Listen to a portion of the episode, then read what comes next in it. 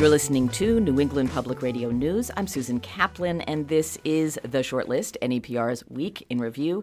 Joining us today, the Springfield Republicans' Ron Chimelis and Natalia Munoz of WHMP's Vaya con Munoz. Thanks to both of you for being here. Thank you. Thank you. The Massachusetts Senate and House has overwhelmingly passed a bill giving themselves, judges, and other state workers, including the governor, a big hike in pay. House Speaker Bob DeLeo and Senate President Stan Rosenberg would each get a $45,000 bump. Rosenberg, an Amherst Democrat, says it's long overdue. Let's listen. I just want to remind you that had not been adjusted for 33 years. Most people get cost of living increases on their whole compensation package every year. Governor Baker plans to veto the bill, but the bill appears to have the votes to override. So, Natalia, what do you think? Is this the right time to ask for the raises? What I think is that it's disgraceful. I've been looking for a word. It's disgraceful that Rosenberg even tries to give himself a justification. 33 years, no, they've had pay raises before. And a 40,000 plus pay raise at this time, for me, blurs the lines between Democrats and Donald Trump. Ron, do you have anything to, to add to that? That's a tough one to follow, but I'll try. But I'll agree. It's indefensible. The timing is indefensible. They're barely seated in a new session. The first thing they do is give themselves a huge pay hike. And to compare them to average people and to grab with both hands for tens of thousands of dollars is ridiculous and it's insulting. And they're rushing this thing through. Uh, in ways that more important legislation that would help people do not go through. Uh, I understand Governor Baker has vetoed it. They'll probably override it, but I'm with Baker on this one. There's no defense for this. Do you think in the end it's possible that they asked for so much because they figure they're going to end up either for the because of the reaction from the public uh, lowering the amount that maybe that's why they asked for so much? I hope they're not being that cynical. They shouldn't even ask for it in the first place. All right. Well, moving along, President Trump, as he said he would, has signed an executive order instructing federal agencies to cut federal grants for immigrant protecting so called sanctuary cities. Such municipalities refuse to use their resources to enforce federal immigration law or bar local police from asking people about their immigration status. Cambridge, Somerville, Boston, Northampton, Holyoke, and Amherst are among those included. Natalia, what are you hearing in reaction to this move? I'm hearing from people who are immigrants, whether documented or without a legal status, that they're very worried.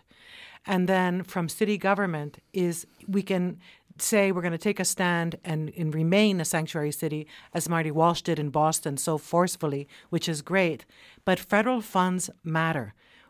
Communities receive federal funds, uh, CDBG money, community development block grants, money for their roads este, it's Trump is putting cities and people in a very difficult and shameful situation. Yeah, Ron, there there's a lot of federal money at risk and, you know, a lot of mayors as Natalia says are telling us including the mayor of Northampton that, you know, there is too much at risk here and they are going to try to fight it. But but is how big is the risk for communities? Well, I think the risk of losing federal aid is huge, uh, and, and, I have great sympathy for the mayors, and I wouldn't blame the mayors for looking out for that. Uh, they are responsible for all of their people, and to cut off communication and funding from Washington hurts their own people. I think it's very sad, though, that Donald Trump is pitting communities against Washington.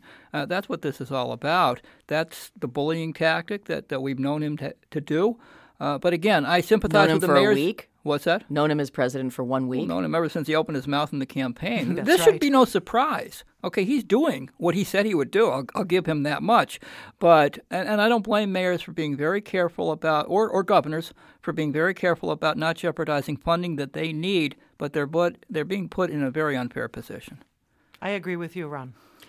A rally this week outside of Senators Elizabeth Warren and Ed Markey Springfield offices was held to encourage them to resist approving Trump's nominees. And then the next day, Warren voted for Ben Carson to lead the Department of Housing and Urban Development. Here's what organizer Japhet Robles with the group Neighbor to Neighbor had to say about that.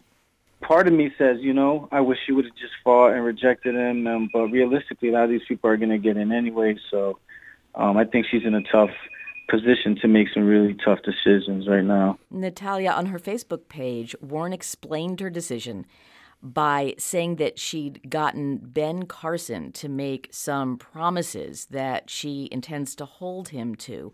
Are you buying that? Not at all. Elizabeth Warren was right the first time in characterizing the Republican Party and Trump's incoming cabinet members. It's it's it's it's too bad that she voted for him. Uh, Kirsten Gillibrand of New York, the senator from New York, has voted against him. She is actually developing a track record for voting against Trump's appointees, with the exception of the ambassador, the, UN, the ambassador to the United Nations. I think that Elizabeth Warren is a sincere person. She's one of those true politicians that says what she means. I think she made a very big mistake because it does matter who you vote for. Even if the other guy is going to get in, it still matters that you say, well, I'm not going to vote for him. What about Ron?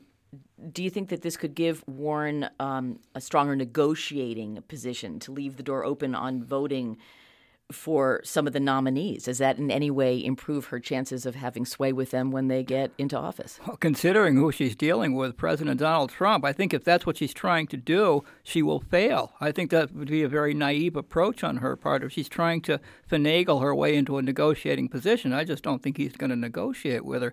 I, I hate to be so cynical as to say that she voted for him because he was black, so I won't say it. but what I will say in her behalf is I think maybe she realizes she has to pick her spots in her fights. There will be plenty to fight over. And maybe this was one she said, I'll save my bullets and my political bullets for another day, for another fight. I can live with this one. What do you think is going to happen next in terms of Elizabeth Warren? Do you think that there's any? Is she going to make a big stand about something else? Do you see something like that well, coming? I think it's possible because now I think she knows that people are questioning just how sincere she is by backing Carson. So it wouldn't surprise me if her next move is to reestablish her liberal credentials, her anti-Trump credentials, and try to remind her support base that she's really still 100% on their side. Quick response.